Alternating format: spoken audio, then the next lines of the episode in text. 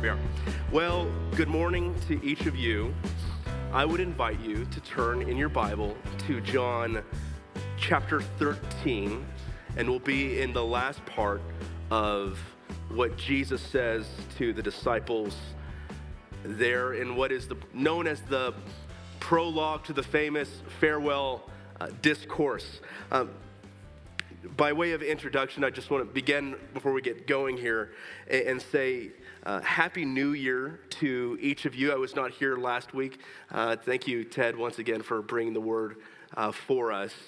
And um, it is good to be back with you uh, today. I hope you've had a, a, Merry Christmas, a Happy New Year. And uh, I want you to know that as I have experienced with what is without a doubt the coldest season of my life ever. Um, I am still here. And some of you have asked to check in on me, and I want to say I'm doing, I'm doing well. And so I had a moment last week where someone said to me, oh, we were in, I was in a conversation in a meeting and was talking about some of the things that we we're going to be doing over the course of this next season. And I was saying spring. And when I said spring, I'm thinking, as a Texan does, a late January. That's where spring begins. And uh, essentially December is winter. And as I was getting looks, I was realizing uh, that may have been the case, but it is no longer. And so I need to adjust. And so I am adjusting, staying warm. I hope you are as well. I want to put up a picture on the screen for you uh, today, and you may recognize it. It was in my. Um, it was in my grandmother's house growing up. Um, it, it, was, uh, it, it, may have been in your house growing up and it is known as uh, The Last Supper by Leonardo da Vinci. Can we go ahead and get that up? Great. Should be familiar. Leonardo da Vinci is a famous painter um, of the Renaissance, and he was probably most well known for uh, the painting of the Mona Lisa. I think I just saw something in the news the other day that said they are now limiting how many people can see the Mona Lisa down to only 30,000 per day. And so uh, people care incredibly about these paintings. So, what's significant about this one? Well, what's significant about this painting is the moment that it depicts in John's gospel. It actually depicts a scene that we're going to look at right here in John 13.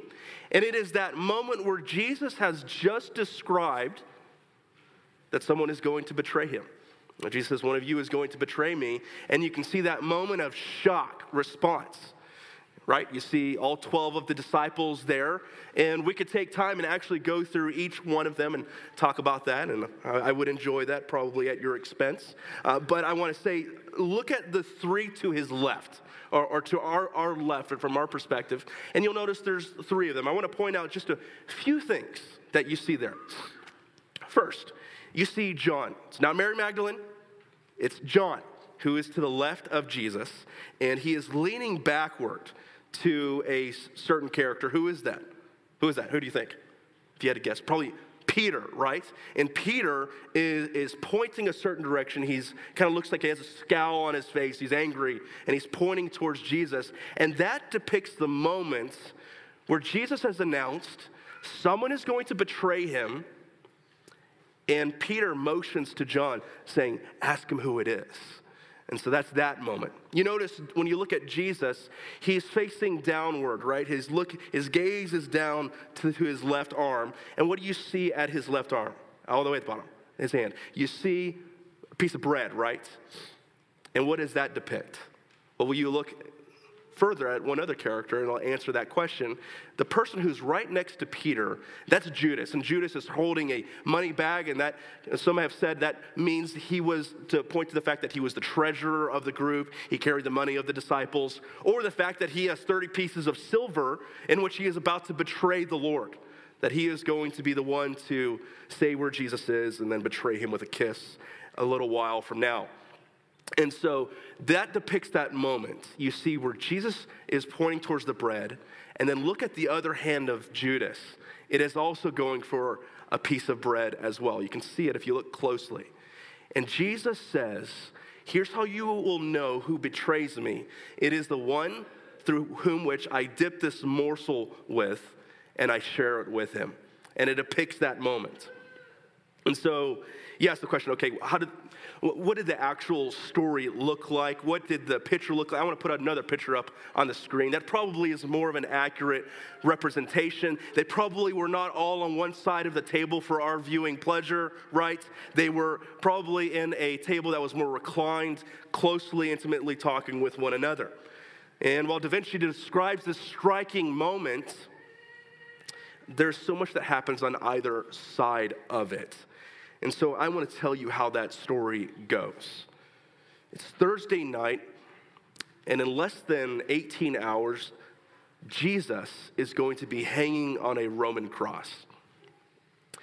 And the disciples have come together for a meal, uh, a very tense meal. And if you read the synoptic gospels, Matthew, Mark, and Luke, that meal has its climax in the institution of what is known as the Lord's Supper, what we call communion, that we continue to take in remembering what he has done for us. But you don't have that here in John. In place of a Last Supper or the Lord's Supper, you have the washing of the disciples' feet. And so the Messiah he sees all of them there and he gets up at a certain point he puts his uh, he, he puts a towel around his his waist and then he gets a water basin and he goes to the first disciple that he sees he gets down and he starts doing the job that only a servant could do.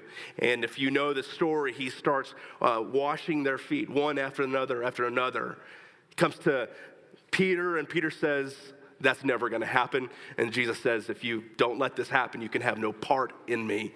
And Peter, being Peter, it's either all or nothing. He says, Well, wash everything. Lord, Lord, get my head, get my hands, get my feet. Go for it. And so that happens. And then they take a seat back at the table. They're back at the table, and Jesus explains what has just happened. He says, I do this to set an example for you. Truly, truly, I say to you, a servant is not greater than his master, nor is a messenger greater than the one who sent him. Jesus gets more cryptic and he starts talking about how he's about to fill some Old Testament prophecy. He starts talking about how they are chosen, but not all of them are chosen. You go, okay, Lord, would you just come out and say it? What, what are you getting after? What are you saying?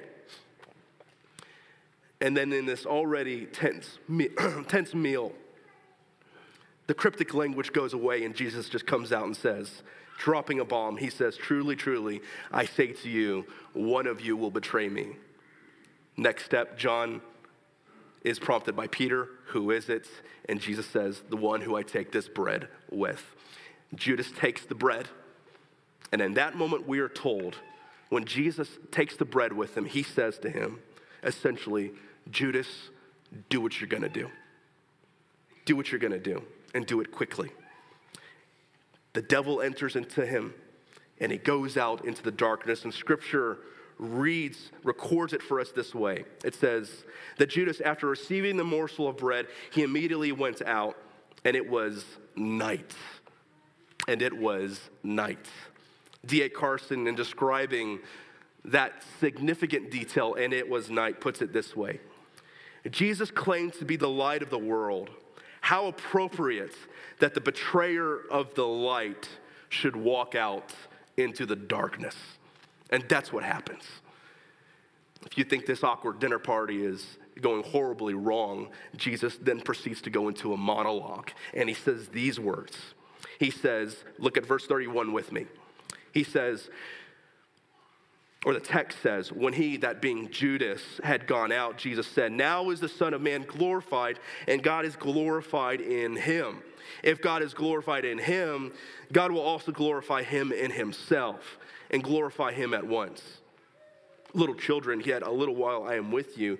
You will seek me, and just as I said to the Jews, so now I say to you, where I am going, you cannot come. A new commandment I give to you, that you love one another. Just as I have loved you, you are to love one another. By this, all people will know that you are my disciples if you have love for one another. Simon Peter said to him, Lord, where are you going? And Jesus answered him, Where I am going, you cannot follow me now, but you will after follow afterward. Peter said to him, Lord, why can I not follow you now? I will lay down my life for you. And Jesus answered, you will lay down your life for me? Truly, truly, I say to you, the rooster will not crow until you have denied me three times. These are profound words, aren't they? And when you read words like this, there's a part of you that goes, I know that's really important. I'm not sure I even fully grasp the meaning of this. You might have to read it about 10, 15 times before you really get it, it feels like. Profound. But then imagine what it would be like to hear it for the first time, and you think you've been at an awkward dinner party. This takes the cake for it. And yet, I believe what Jesus says here are the perfect words that you and I, friends, need to hear at the beginning of 2023 as we go into the future. So here's what we're going to do. I want to give you four things, four main things that I believe that Jesus points us to this morning that shows us what we need, I think, as we start this new year. Four things. Uh, the first one is that we would see the intertwined glory between the Father and the Son. Uh, the second is that we would see the reality that Jesus is about to leave. And for disciples, that was the case for us. Where has he gone to? Third, that we would not miss that command to love one another. Don't miss that. Love one another. And then lastly, when we compare Peter to Jesus, we would see the faithlessness of all men in comparison to the faithfulness of one man for all. So let's look at the first one of those. So let me reread verse 31 through 32 because there's depth here. Now is the Son of Man glorified, and God is glorified in him. If God is glorified in him, God will also glorify him in himself and glorify him at once. You may have noticed a word in there that is repeated a few times, right? What is it? It's that word glorify. And so that comes from the, from the Greek doxa. And so if we have ever sang the doxology in here, it is, it is the word of glory, uh, essentially, literally put out for you like that. We are praising the Lord and acknowledging who He is.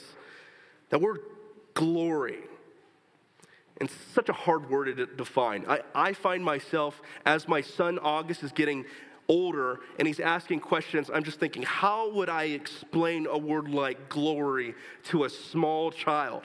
Because if you can't do it that way, you don't really know it yourself, right? If you can't be simple and clear. You think of other words like beauty or love. Like, how would you define those words if you had to? How would you nail it to the wall? It's hard to do it, but let's try. And I think we can do it through an Old Testament passage we've referred to before that connects God's glory with his holiness. Friend, understand this. You cannot fully understand God's glory unless you understand how it's attached to the hip to his holiness. To his holiness. So when I say God is holy, what do I mean by that? If you think about that, what do, what do I mean by the word holy? Shorthand answer might be that God is set apart. It should be familiar. You've heard that before. God is holy, He's set apart because He has infinite worth. He is great. When we sing, Is He worthy? And then we say, He is, you are acknowledging who he is, that he is holy. He is who he is. And so I like the observation that one author has on Isaiah 6 3. This is the passage. When Isaiah sees that vision of the Lord in the temple, right? And the angels say, Holy, holy, holy is the Lord of hosts. The earth is filled with his what? What do you expect him to say? He just said, Holy, holy, holy three times. The earth is filled with his. You would expect him to say, holiness, right? But he doesn't say that. He says, Holy, holy, holy, the earth is filled with his glory. And so I think we can understand it this way the glory of God is what happens when his holiness goes public. And so when you see his holiness on display, you see his glory. When you behold this distinct, other, separate, altogether perfect and holy God and recognize him for who he is, you glorify him. Put in a sentence like this God's glory is his holiness on display. And so when you acknowledge him for being who he is, you glorify his name, you recognize his holiness. And so let's take that concept of his glory being his holiness on display, and let's apply that now to our text here in verse 31. Jesus says, Now the Son of Man is glorified, and God is glorified in him. And so when the Son is recognized in all of his splendor, we're told, the Father is recognized in all of his splendor as well. You don't get one without the other. Let me show you. Here's how the Son is glorified. That word now is so important. Now he's glorified. You would go, okay, so I would not say that the moment where Jesus is most glorified would be when someone betrays him and it's about to all go wrong. I would probably say that moment where he is glorified most would be when he turns water into wine, when he heals uh, this person, when he feeds 5,000 people, when he raises Lazarus from the dead. That's pretty awesome. That would be the moment I would choose. But you would say that he is glorified most when he is about to go to his death? The answer is yes. Augustine puts it this way. He says, He wasn't yet glorified then when he, was, when he raised the dead. And now he is glorified when he is about to join the dead. He wasn't yet glorified when he performed divine deeds, but he is glorified when he is about to suffer human ones. And so you see that the fullest display of God's glory comes through in this moment of greatest despair. Is because this moment marks the climax of God's redemption to bring salvation for every single sinner. I'm reminded of something that happened just a few days ago. I was watching a video of a recent conference that took place, and people were talking, and the speakers were talking about how great Jesus is, how awesome he is, and how much you need to tell other people and go forward and tell people about who Jesus is. And the guy spent 30 minutes of his 32 minute talk talking about it, and I was going, That's true, but why? Why is Jesus so important? Tell me the reason he's the Savior. And the reason he is the Savior is because he is the one who has come to bring redemption for your sin, for my sin, to crush the head of the serpent by sticking his head in the dirt and reminding him who he is, that he is a defeated enemy, and to defeat the last enemy that so many of us have experienced called death. And so you say, is the moment where he is most glorified when he's about to go to his death? Yes. Why? Because that's where he has the greatest victory over my sin, death, and the devil. That's where I can look at the cross and say, yes, from man's perspective, that is the greatest moment of humiliation. But from God's perspective, this is the moment of his son's exaltation as he is lifted up on a Roman cross on one day. And on another day, he is lifted up to eternal glory on the next, three days later. This is the moment of God's fullest glory on display for you. But the Father, how is he glorified? Well, Jesus says, if you have seen me, you've seen the Father. I and the Father are one. You've heard, you've heard this before. Elsewhere, you read in Hebrews 1. in Hebrews 1, we're told that Jesus is the exact imprint of the nature of his Father. And so there is such an intimate connection that they share the same nature. And so, one, when he is working, is always working in tandem with the other. They don't work separably, they work inseparably. And so when you see the Son, here's how it all fits together on a Roman cross. Have you ever thought about what that cost the Father? What he was giving up in that moment? We think about Jesus. But when Jesus goes to the cross, he is revealing the heart of a Father who loves you. And so when the Son is glorified in his obedience, the Father is glorified in how he reveals his heart through the Son. The Son glorifies the Father, and the Father glorifies the Son. And so here's what I want to invite you to do. Stay with me. Here's what I want to invite you to do. Look at the next passage, verse 33. If we have said this, that Jesus is worthy of glory now he says, Here's where I'm going. He says, Little children, yet a while I am with you. You will seek me. And just as I said to the Jews, so now I will say to you, Where I am going, you cannot come. And so Jesus says, I'm leaving, I'm taking off, and you'll be able to come with me later. And so for the disciples, this would be disorienting. He does, they don't know where he's going. And we have the hindsight of knowing of where he went. Where did he go? Where did Jesus go? We are told that he went back to his father. If you read in John 15, uh, 26, over in there, you will find probably what is the most central passage that gets at the heart of the Gospel of John.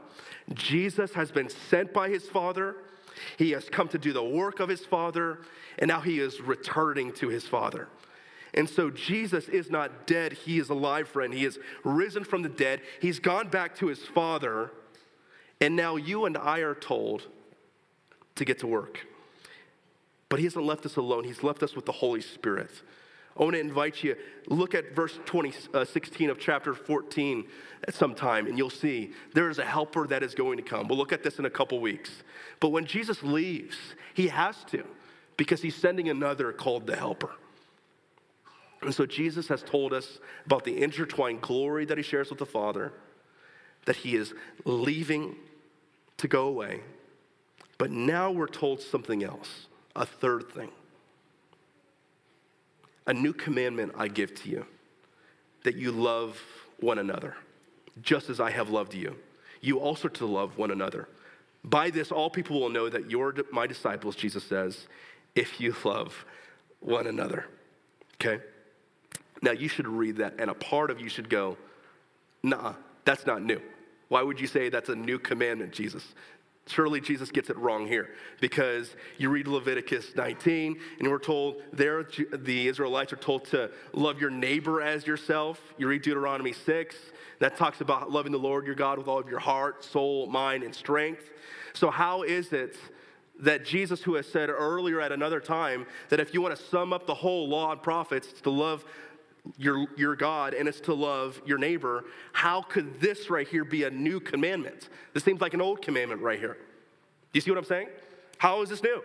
This seems old. And so I think the answer is actually in the second part of verse 34. He says, Just as I have loved you, so also you are to love one another. There's the key. What Jesus is saying is he's saying, You are to love one another, but the love that you show one another has a divine source and it brings you into a new community.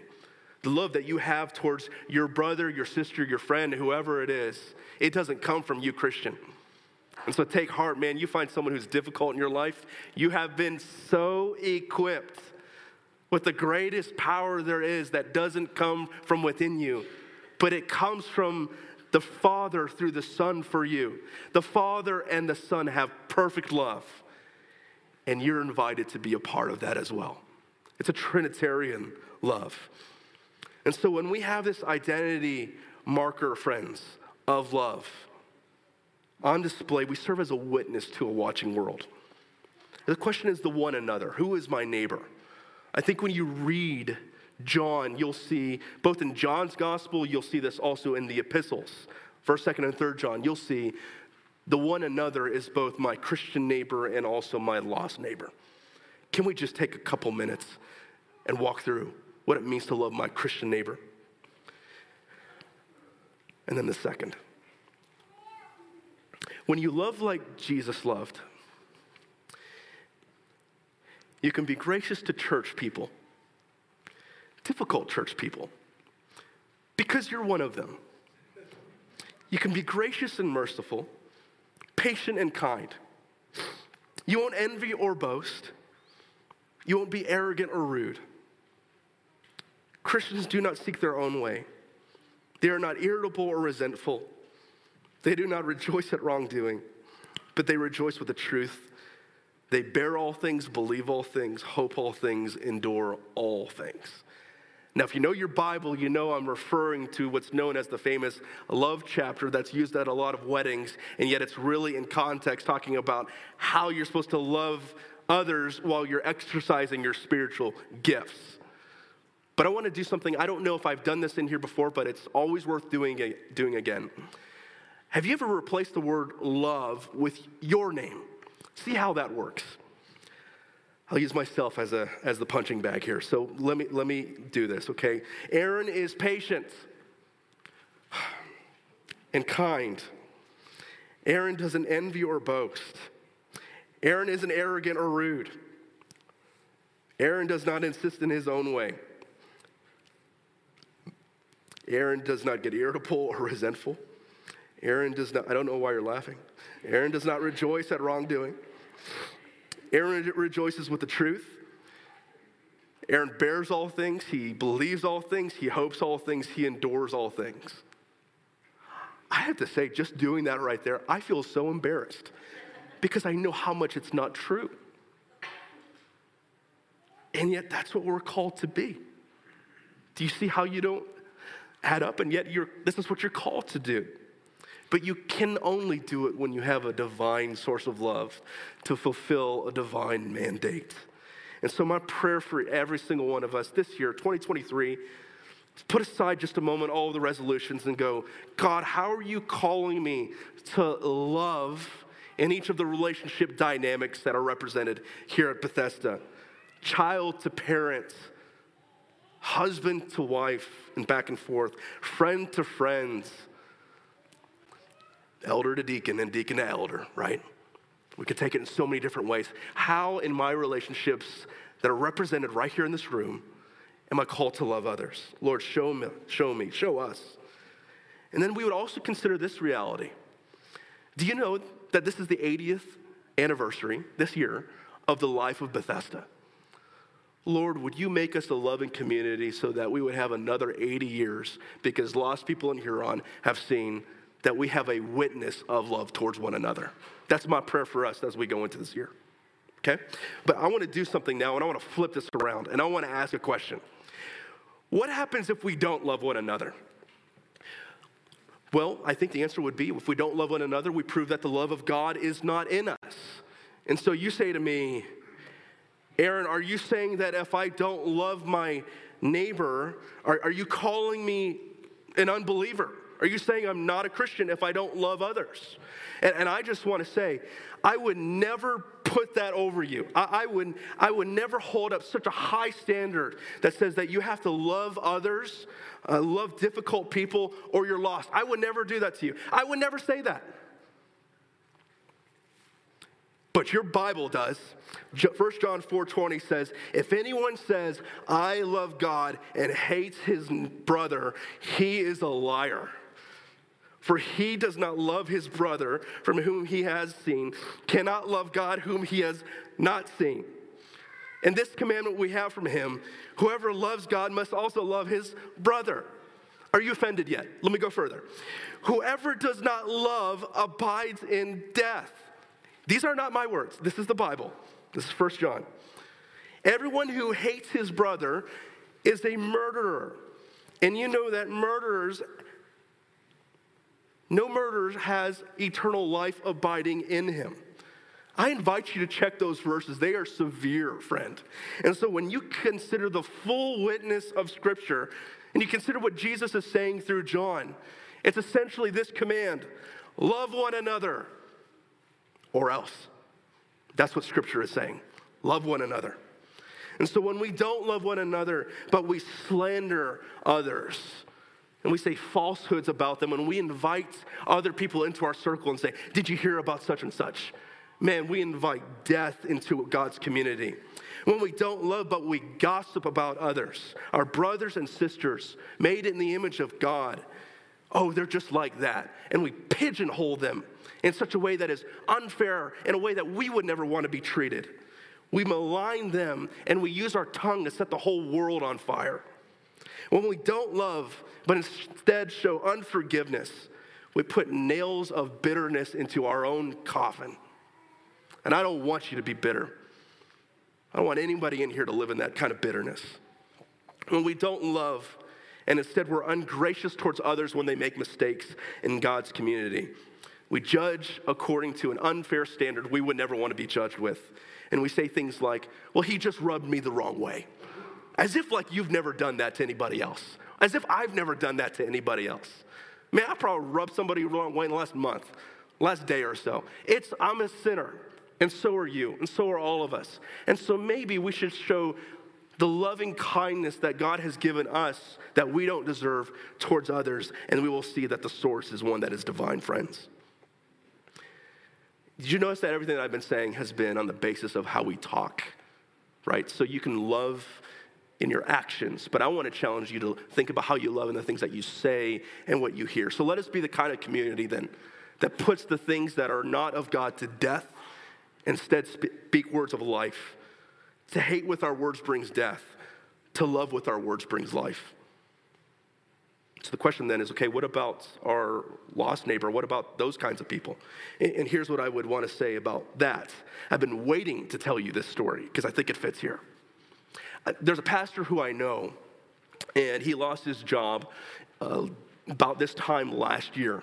And he was exiting his senior pastoral job as I was getting ready to enter into this one. And I was saying, Brother, you've been in ministry for like 20, 30 years what happened? Yeah, because I, I, don't want that to happen in my life. You tell me what happened in your life uh, to get to this point. And he says, here's what happened. Um, I was at a church that had that was multi-generational, meaning it had, it had it had the child, it had dad, mom, it had grandparents. Sound familiar? Um, it, it had uh, it was well established in the community. It was long-standing. Sound familiar? That, that, that should be familiar to us. And he said, What I decided to do in my first 10 months at the church, he said, I went to uh, the chairman of my elders and I said, Come along with me, and I want to do uh, interviews and I want to have conversations with people. And so they went to each of their, during their Sunday school hour, each of the classes, and they took a poll, asked questions. And they wanted to find out not only what does the pastor want to do, but what does the church want to do? And that, by the way, is a very important question. Uh, the pastor can do what he wants to do all day long. But the question that really matters at the end of the day is where does the church see herself going? And so he asked that question. And at the end of it, they came back, took all the data together, and looked at it. And he told me, in one word, this is what he discovered about the church. They wanted to remain comfortable. Comfortable. It's not that they didn't want to be comforted. He says, I can comfort you all day long. He says, they wanted to remain comfortable. And he said, I'm the kind of guy that challenges people with God's word to live according to the standard he has for us. And he says, I knew the writing was on the wall within my first year there. And I thought of that and I went, well, interesting. And so, friends, listen to me. My, my spiritual gift is not subtlety, so let me just give it to you right here. Adrian Rogers has said a church will either evangelize or it will fossilize, but it will not stand still. And so here's what I see in our community in the time that I've been here I see a community that struggles with the drug problem. I see a community that has uh, many young people who deal with severe, I've been surprised, but I am not, who deal with depression and deal with incredible mental illness. We've had plus one here this morning. Doesn't your heart break when you hear about another teenage pregnancy and you see a young woman and you go, man, how, how are we going to come alongside her in this hour, right? And I could go down the list, and, and you know this in your own vantage point for how you witness this community. But there's a part of me that is surprised at how other people are surprised when they see brokenness. Like, how could it be that way? And I want to say, like, how are you surprised that unbelievers would act like unbelievers because no one has told them about the gospel that saves and brings redemption? Yesterday, by my count, there are 29 churches, wow, in the city of Huron. There are 29 churches, and I want to ask how many of them are evangelical? And when I say evangelical, I mean have a passion for God's word, care about evangelism and conversion, want to be cross centered in proclaiming Christ crucified, that he is worthy and above all else, and are active in their community. I'll be honest, this is just what I've seen since I've been here. I hear about a handful of churches that are getting after it, and I go, how many of our churches, what about us in this room, are reaching our young people for Christ in our community? How is that really going at the end of the day? I think if we could take a stat on how many people are going to church in Huron, we might be really disappointed, actually. And so I've been reminded that it's easy to give lip service towards caring about lost people. It's quite another thing to say, Here am I, send me, Lord, and to count the cost and go anyways. And so I'd ask you to now listen to me very carefully. I love that we support international missions. In fact, I care so much that we've decided that we, were, that we would have a monthly missions moment here. And we would highlight those that our missions committee tells us about all the time. And, and you would hear about them. We want you to know where your mission support is going to, internationally and locally. But most of it is not here in Huron. Eh, I'm pleased to do that. I came from a church that gave 50% of its budget towards missions. And I love the fact that I'm at another church that really cares about that. But I want you to know that you cannot say that you love missions and yet not love your neighbor who is right across the street. And do everything possible so that he would know Jesus as Savior. And so I want to say two things now that might end the honeymoon period that I've been with most of you right now. Might end it right now, but I'm gonna say two things, and so here they are. First, I believe that our kingdom investments, as we consider whether we support international missions or local missions, listen to me, it is not an either or conversation, it is a both and conversation. And so, my hope is that we would be a church that goes, This is what we're doing in international missions. Great. What else can we do? And that we would also be a church that says, This is what we're doing locally to make disciples. Okay, what else can we do to invest even more that that would happen in our church and also in our community? Loving the lost people of this world is always going to cost us something. And as we enter into this year, I want to ask you are you willing to pay that cost? And how we invest into the kingdom with our time, resources, and all other ways. That's the first thing. It's not either or. I want you to hear that from me. It is both and. Second thing, if you haven't figured out, I'm somewhat like that other pastor. I'm on the move, and I hope that you would be with me as well. I, I'm never going to be the kind of guy that is okay with us being complacent.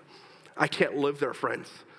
You get the wrong guy if you wanted somebody else. Surprise, here I am, right? I want you to see God's word and I want you to live according to how He has called you to live. I want you to live with the fullness of the blessing of His grace for you. And I also happen to believe that the most loving thing that you can do, that I can do, is to call us to fulfill the church's mission. And so if you want a mission statement, let me give it to you here it is this that we would make disciples that love Jesus to the glory of God. It's not that hard, it's quite, it's quite simple and straightforward. That we would make disciples who love Jesus to the glory of God, also known as the Great Commission. That's it. And so, if you agree with that, man, let's go. Let's go. Let us go internationally. Let us go locally. And let us make disciples of the entire world. Our passage ends with these words Peter goes to Jesus and he says, Jesus, this can't, where are you going? Jesus says, You can't come with me now, Peter. And Peter says, Well, I want to go where you're at. And he essentially says to him, He says, Lord, why can't I follow you now? I will lay down my life for you. And Jesus answered, Will you lay down your life for me? Truly, truly, I say to you, the rooster will not crow till you have denied me three times. Here again from Augustine, who compares these two to each other. The sick man was vaunting his willingness, but the physician perceived his infirmity. The one was who was making a promise, but there was another who was foreseeing the future. Peter was ignorant and he was daring, but Jesus foreknew and he was teaching in this moment. What's troublesome about what, G- what Peter does when he says, I'll die for you, is not his false sense of courage. His problem is that his actions would threaten the mission of Jesus that he is about to fulfill in a few hours, that Jesus would die. See, it's not Peter who would die for Christ, it's Christ who would die for Peter. And Peter, represents all of us. We are faithless. We go out the door with Judas into the darkness. We fail to recognize the glory of Christ's work in our dullness. It should bother you that when you hear about the glory of God, it doesn't stir you up with a passion. The problem is not God's glory, the problem is our eyesight. We fall short in loving our neighbor as we should. And yet, when all other men are faithless, Jesus stands in the gap and he is faithful towards us. And he has won for us unmerited grace. We do not deserve him, and yet somehow in 2023, the 80th year of our existence, Jesus is still here and doing work in his church. And he is here for you, friend, this year, no matter of what may have happened in the last. And so let us see the one who beholds all glory with his Father because of what he did on a cross for us. The one who has left us, but he has left us with a mission, a mission to love one another. And so if you are interested in loving one another in such a way that blesses those in this room and proclaims Christ to a watching world, that's the kind of community I want to be a part of. The question is, is that the kind of community we want to be? Let us love one another. Let me pray.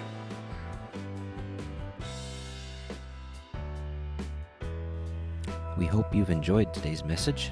If you would like to know more about Bethesda Church, you can check us out on the web by going to our website, which is BethesdaMB.org. That's Bethesda, M as in Mary, B as in boy, dot org. Or check us out on Facebook by searching for Bethesda Church of Huron. Have a blessed day.